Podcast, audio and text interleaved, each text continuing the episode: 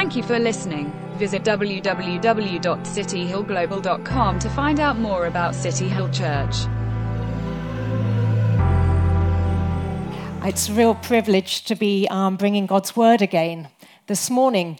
And if you were here last week, you'd have seen that Joel started our new series called The King and His Kingdom, looking at the book of Acts. And it's going to be an exciting journey that we're going on, and I'm going to pick up from that. But what we saw last week was that Jesus, though he was crucified and buried in a tomb, on the third day he rose. Jesus is alive. And he appeared over the next 50 days to um, many people, his disciples who spoke with him, walked with him, talked with him, touched him. But the Bible also says that over 500 people were witnesses to the risen Lord, were convinced that Jesus, who had died on the cross before their very eyes, was alive, had risen. And I want this morning to ask you when was it that you were convinced that Jesus is the Son of God and is very much alive? When was it that you were convinced that He bore your sin on the cross? Think back to that time. For each of us, it will be different. We each have our own story. For myself, I grew up in a Christian home. I'm sure many of you were in the same position, hearing the gospel message over the years in different ways. And um, I think it was in my early teens that I became convinced of the truth and probably due to being part of a, a really lovely youth group and my youth leaders witnessed to me. And yet, in my late teens, I completely turned my back on God. It wasn't that I didn't believe, but I was of that age where I wanted independence. I wanted to live my life and I wanted to have fun. And I sought for, for freedom and fulfillment in a career. And I went down that road for quite a while. Years later, I started to realize that what I thought was freedom was actually bondage. What I thought was um, doing things my way actually left me completely feeling like it was meaningless. And my relationships were shallow. The career that I was pursuing had come at a great cost. And I gave up working and took a year out to travel. And I thought, this is going to be a time that I'm going to really work out what, what's important. I realize now, looking back, that God had been drawing me to Him. I had been faithless, but He had been faithful to me. And I, I repented, I turned back and asked Him to forgive me for going my own way. And He welcomed me in. And I can honestly say my life has never been the same since. What I thought was um, fulfillment that the world could offer was, was nothing compared to a relationship and a life walking with Jesus. It's a little bit of my story, but each of us has a story. Each of us has um, a, a, testimony of what God has done, but there is a common thread. I'm going to read um, from lost my, my verse. I'm going to read from Romans 10 14 to 15. But how can they call on him to save them unless they believe in him? And how can they believe in him unless they have heard about him? And how can they hear about him unless someone tells them? And how will anyone go and tell them without being sent? That is why the scripture says, How beautiful are the feet of messengers who bring good news. The common thread for each of our stories is that there were messengers bringing good news let's just commit this time to God. Heavenly Father, I just want to, to give aside the, these minutes to you to look at your word, and I pray that for each of us, you would um, comfort and encourage, but also challenge us, Lord, and that we might get excited to be those messengers bringing good news. Thank you. Amen. Our passage that we pick up where Joel left off last week is Acts 1 6 to 11. It will be up on the screen, or you can look it up on your, on your phone or your Bible. Then they gathered around him and asked him, Lord, are you at this time going to restore the kingdom to Israel? He said to them, It's not for you to know the times or dates the Father has set by his own authority, but you will receive power when the Holy Spirit comes on you, and you will be my witnesses in Jerusalem and in all of Judea and Samaria and to the ends of the earth. After he said this, he was taken up before their very eyes, and a cloud hid him from their sight. They were looking intently up to the sky as he was going, when suddenly two men dressed in white stood beside them. Men of Galilee, they said, why do you stand here looking into the sky? This same Jesus who has been taken from you into heaven will come back in the same way you have seen him go into heaven. I find it interesting that though the disciples had spent three years with Jesus and have had probably a very intense last 50 days learning from him, speaking with him, asking questions, there still is some misunderstanding here about what is going to happen. And I believe this is very much to do with their Jewish worldview. The Jewish people had such a rich heritage that they would have been brought up on. From an early age, they would have heard stories of the good years with Abraham, Isaac, and Jacob, with Moses, the kings like King David. Also, the bad years with progressively evil kings and a rejection of God by Israel. They had the sorrow that for over 600 years now, they had been, since the time of Nebuchadnezzar, taken them into, um, into Babylon as captives, they had been under another nation. They had been governed by others which was hard for them. At, currently, as we, we read, they were being ruled by the Roman Empire, which ruled with a heavy hand. And so the Jewish people were holding on very much to the promises that God had given the Old Testament prophets like Isaiah and Jeremiah of a restoration of Israel. They believed that the Messiah was going to come in power and bring in a new time, overruling the Roman, um, the Roman rule. And once again, they were going to be a great earthly kingdom. Now, if you imagine that was their expectation, then the new, the followers of Jesus, it's not surprising their final question Lord, are you at this time going to restore the kingdom to Israel? It speaks of this expectation and hope. And, and Jesus says it's not for you to know the times or dates the Father has set by his own authority. He doesn't say or reject an expectation of the Messiah coming in power, but he says it's for God's timing. And he moves their focus instead of what will happen one day onto what was happening now and what was expected of them. And he says, You will receive power when the Holy Spirit comes on you, and you will be my witnesses in Jerusalem, in Judea, in Samaria, and to the ends of the earth. And this morning we're going to look at what does it mean to be God's witnesses? And we're going to look at um, how we do that a little bit, and we're going to look at why it's important. A witness basically is someone that sees something and then speaks to it. When they speak of it, it's said to be bearing witness or giving testimony, a bit like in a court of law. Last summer, I experienced this a little bit. My friend, in fact, she's here, Naomi, this morning. We witnessed this man just shortly before he committed a serious crime, and we were. Um, he was arrested, and we had to give witness to what we saw. And it wasn't something that we, we took casually because what we witnessed to would have an impact, could be used in court. And so, being a witness is saying or speaking to what we've seen. In the Bible, the word witness speaks about someone and, and also of an action. The witness is someone that speaks about what they've experienced, and their actions give witness to what they believe or what they've experienced. And the idea of witness is actually it's a theme that runs through the Bible. It's an important theme. The Bible says that actually God has never been without a witness to who he is and his character. I wonder if you've ever considered that creation itself bears witness to who God is Elohim, the creator God. Romans 1:20 says, "For since the creation of the world, God's invisible qualities, his eternal power and divine nature have been clearly seen, being understood from what had been made, so that people are without excuse."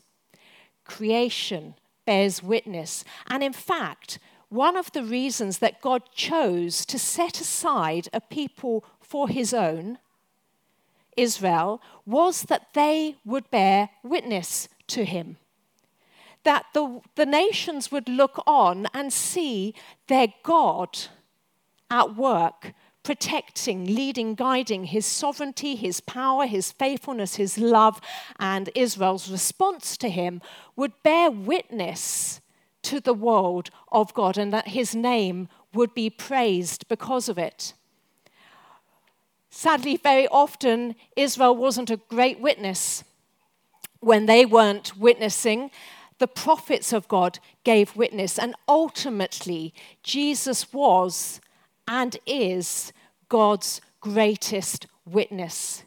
Through his life, his words and actions, through his death and resurrection, he witnesses to his Father, to the world, and of his Father's love. Isaiah 43:10 speaks of Israel being a witness. It says, "You are my witnesses, O Israel." Um, says the Lord, You are my servants. You have been chosen to know me, believe in me, and understand that I alone are God. But now it is for the church. We are his witnesses. Luke, in chapter 24 of his gospel, speaks, it gives a little bit more detail about what that means. Jesus says, He told them, that it was written, the Messiah will suffer and rise from the dead on the third day, and repentance for the forgiveness of sins will be preached in his name to all nations, beginning at Jerusalem. You are witnesses of these things. We call this the, the Great Commission, that we must go out and witness to what we've seen, what we've experienced, who God is, what He did on the cross, and the need for repentance for the forgiveness of sins. This is the heart of the gospel message, the good news. And for those early believers, they were part of the story, they had seen it. They were there, and now they were being told that you will receive power and then you will go out. First to Jerusalem, well, that makes sense. This is the heart, the capital of Israel. Then to Judea, makes sense, you know, still home territory. Then to Samaria, not so much, um, near neighbors, but considered enemies. And then to the ends of the world. What would that have meant to these Jewish followers of Christ? As we've already noted, they were expecting the Messiah to come in power and bring in a new era. They expected Israel's identity to be renewed, to be strengthened. And instead, Jesus is saying, Go out. In fact, he's commanding, Go out. They would have been more inclined to look inward, and he was saying that they needed to take it outward. This would have been countercultural for the Jews and it would require for the new followers a real radical change in worldview and in thinking. I want to think, though, for a moment what it meant, though. God's redemptive plan was no longer just for one nation. It was no longer just for those chosen people in the Middle East. It was no longer just for those that were trying to be morally good or religious. In fact, it was the opposite. The gospel message was that it did not matter which nation you came from, which country you came from. It didn't matter how hard you were trying or how badly you were failing. The good news was for everyone, completely inclusive for all. And once these disciples and followers got their mind around this, this change of direction, this change of focus, it was liberating.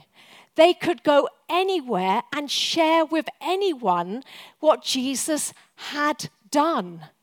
And that message of 2,000 years ago is the same today. It is as liberating and life changing and radical today as it was then. And we are called to go out.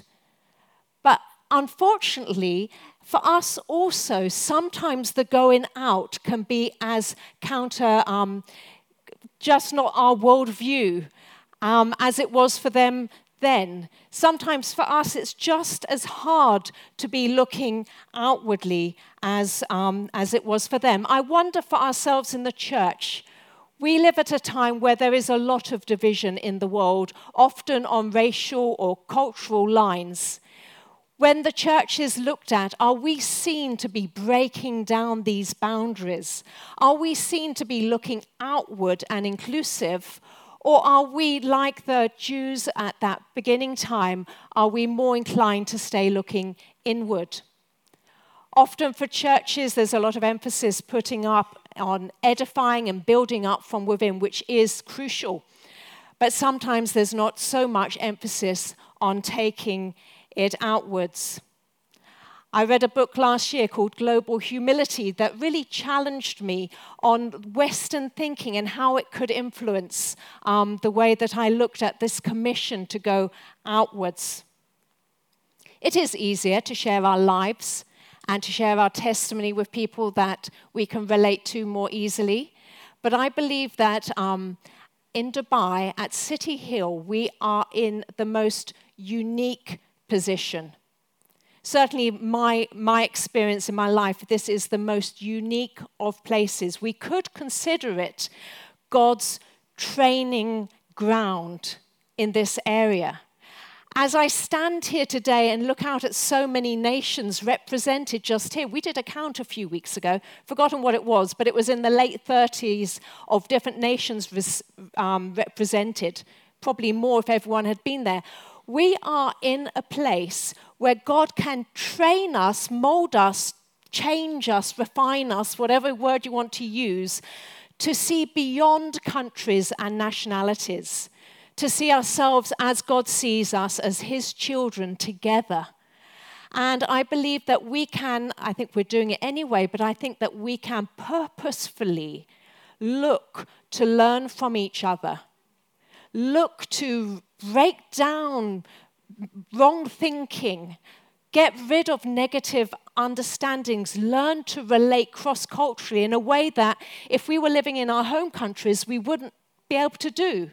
And that would be good now, but God can use this for what He has in store for us in the future. So, my challenge to me and to you this morning is each Friday or other days of the week, but on a Friday, we need to go and talk to people that we haven't talked to before. We need to learn about different nations, hear people's stories, learn to break down any confusion or boundaries there are. We're doing that already, but I feel that we should be more purposeful about it. And then that we can be that light in this world where there are so many tensions and divisions that we can be different. We're, we are privileged to be part of Regions Beyond as well, whose focus is to reach out to the nations, particularly with the unreached peoples group, we're, we're um, privileged to have Fuzi, one of the regions beyond global leaders, here. And so we get insights into what's going out in the nations. We get to hear about the different churches that we're in relation with. Sometimes we can even go on missions. And so we're very blessed with that. And as um, Joel mentioned earlier, we've got Howard and Pixie that are next month going to the Philippines, to Palawan, to minister to, if I'm right in saying, an unreached people group, the Badjao community? Badjao. Um, and so we can support them in that. We can be, in a sense, part of that. And I don't know if Kingsford is here. Yes, he is here. Was telling me last week that he and um, Solomon's City Group, you may be part of it, have feeling God leading them to go on a mission to Liberia to support um, the church there, George, and the team there. And so we can get involved, but let's look at also our relationships that we might be refined in this area, that we can go out into the community of Dubai.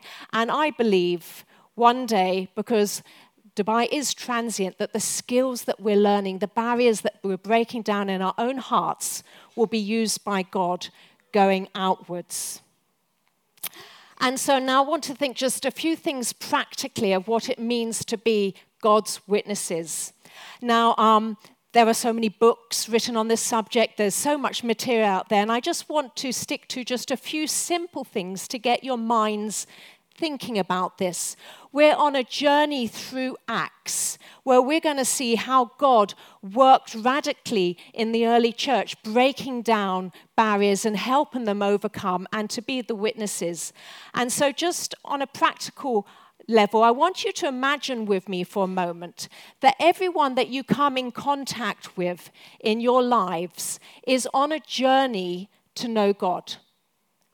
If we consider that they um, are going from zero through to 10, they are on a journey. Zero is someone that you meet that doesn't know God and does not want to hear from you about your faith.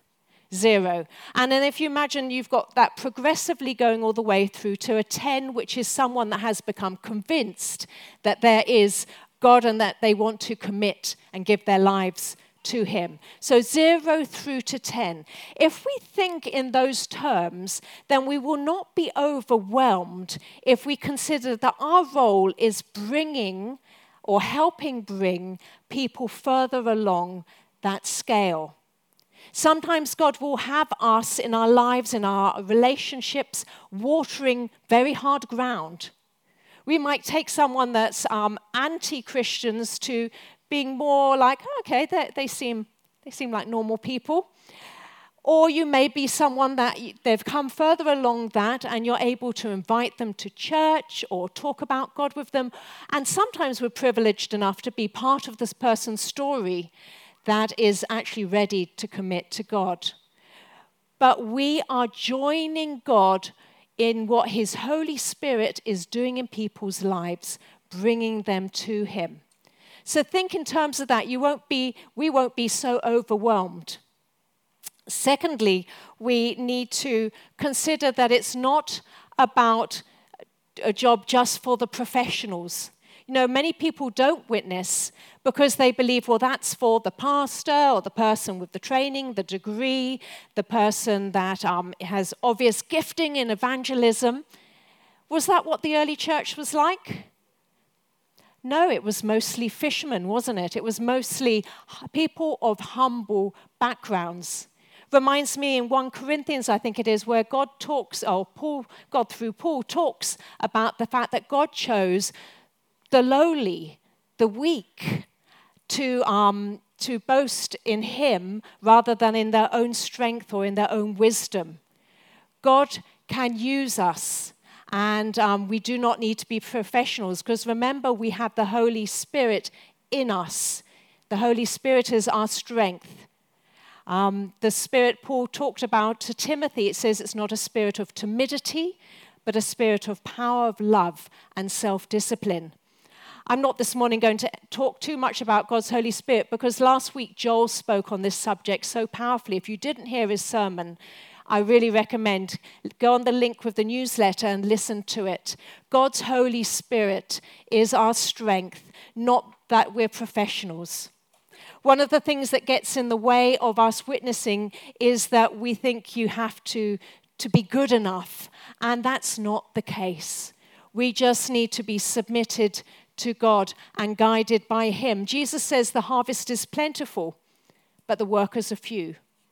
Why are the workers few? I believe it's because many of us workers think we're spectators.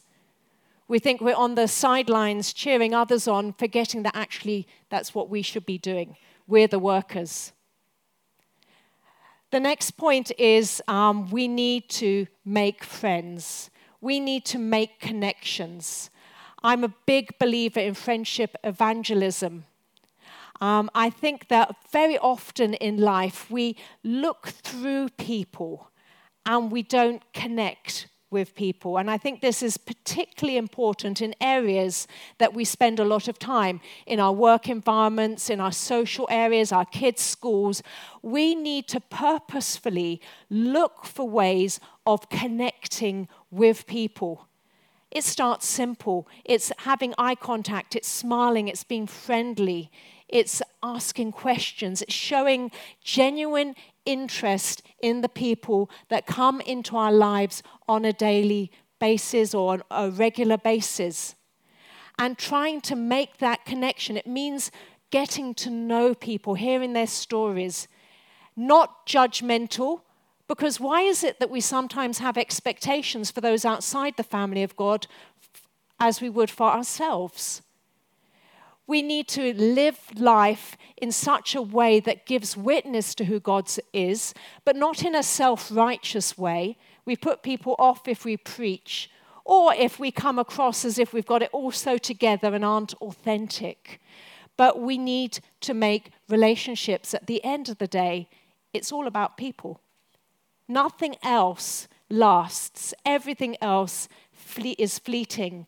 It's people that matter. And so we need to look at ways to connect with people. And I believe we need to be led by God's Holy Spirit. What would it look like if every one of us here this morning, this coming week, every morning, the first thing we did was ask God to fill us with His Spirit and bring us opportunities in that coming day to connect? What would it look like? It, for each of us, it's different. We have different environments, different work, or um, different strengths, even. But I believe that very quickly we would have stories to share at, at, how God had opened opportunities to be a friend, to connect, to listen, to encourage other people. And so we need to be we need to be led and in tune, walk in tune with God's spirit. My fourth point on this is probably one that you're going to find hard. And I believe we need to know our own story and we need to know what the good news or be able to express the good news. When I started speaking just now, I gave my testimony. One minute it took me to tell you, and I could have said it in different ways, I could have certainly said it longer, but to tell you a little bit about what my life was before and what it is now.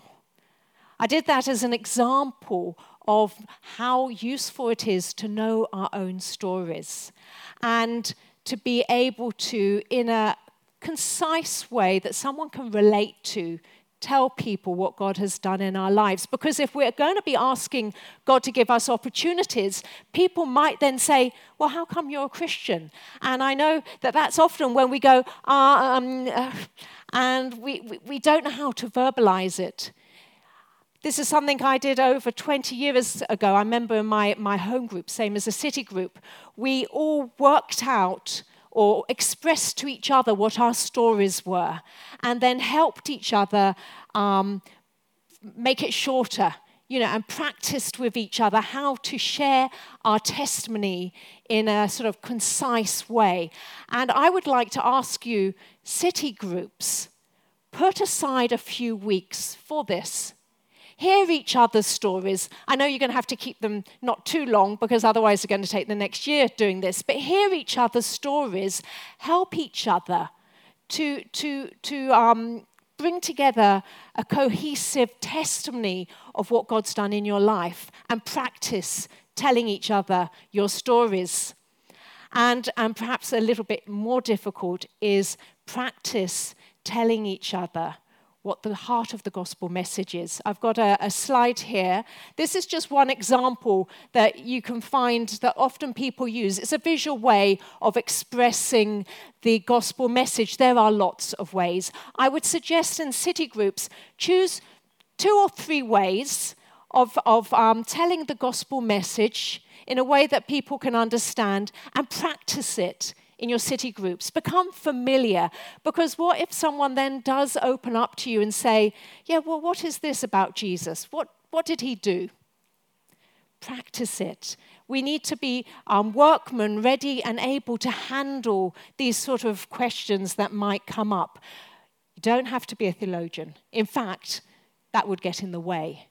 We need to be sincere, humble children of God that want to tell people about the grace in which we now stand.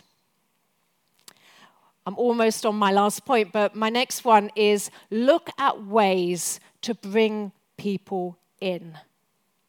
It's all about relationships. Nothing else in this life has any value apart from people. Look at ways to bring people that you're, you're trying to connect with who are here to bring them in closer.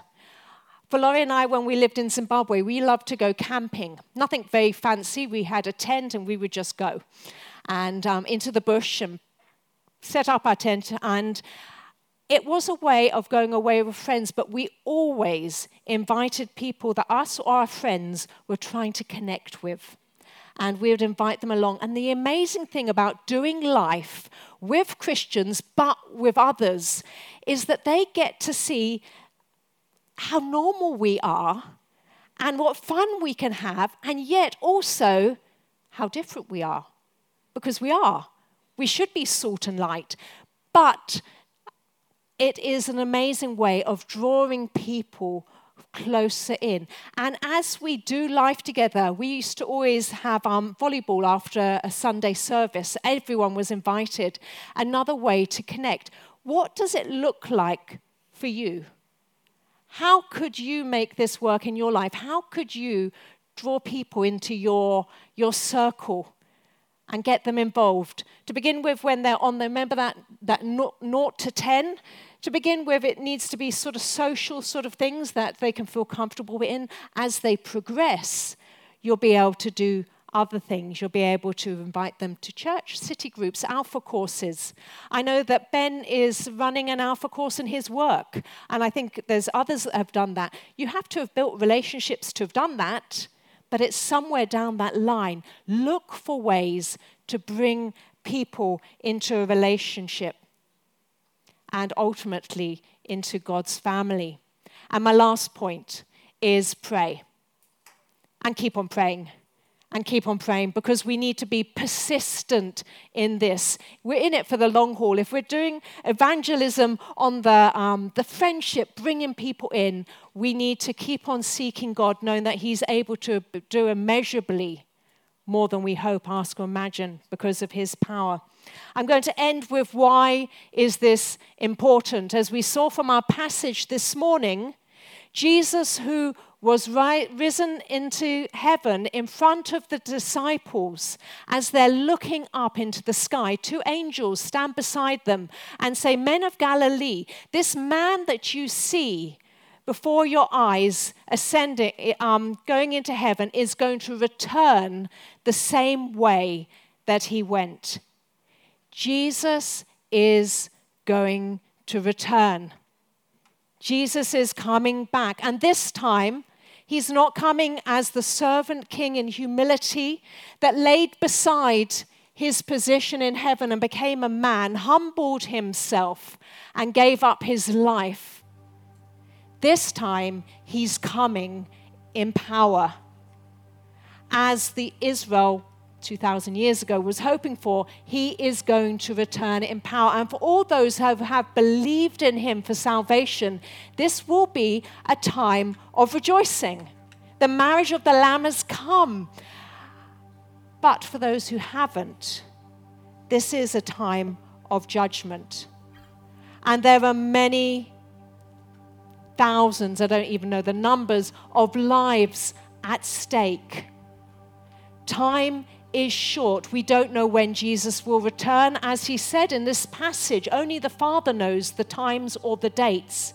But we need to live in a way like the early church that had such an expectation of Jesus' return. They thought it would be in their lifetime, that it led them to be sacrificial, sacrificial in the way that they witnessed to who he was. We have been given His Holy Spirit. We have been given everything. We're not plan B. We are God's plan, the church, to reach out into the nations. And we need to take this on board and be active, be prepared and equipped and ready to do it. We need to take the gospel message out into Dubai, into our home nations, and to the ends of the earth. Amen. Thank you.